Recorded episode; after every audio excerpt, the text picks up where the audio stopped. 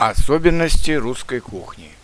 Старая русская пословица говорит «щи да каша – пища наша», а это значит, что щи и каша всегда были главными русскими блюдами. А старыми русскими напитками были квас, медовуха и кисель.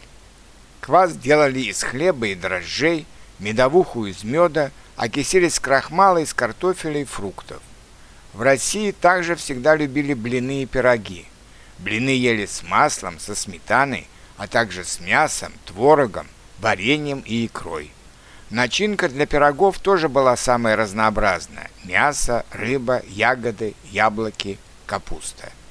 В процессе истории Россия присоединяла к себе другие народы или жила рядом с ними – и многие блюда этих народов постепенно становились блюдами русской национальной кухни.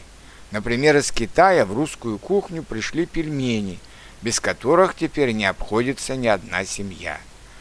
А из украинской кухни пришли в русскую борщ и вареники с творогом или вишнями. Разница между русскими щами и украинским борщом такая.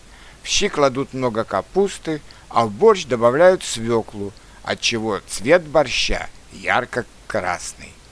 Из кухни кавказских народов в русскую кухню вошел острый суп харчо, шашлык, люля-кебаб, цыплята табака, долма, лобия, бастурма.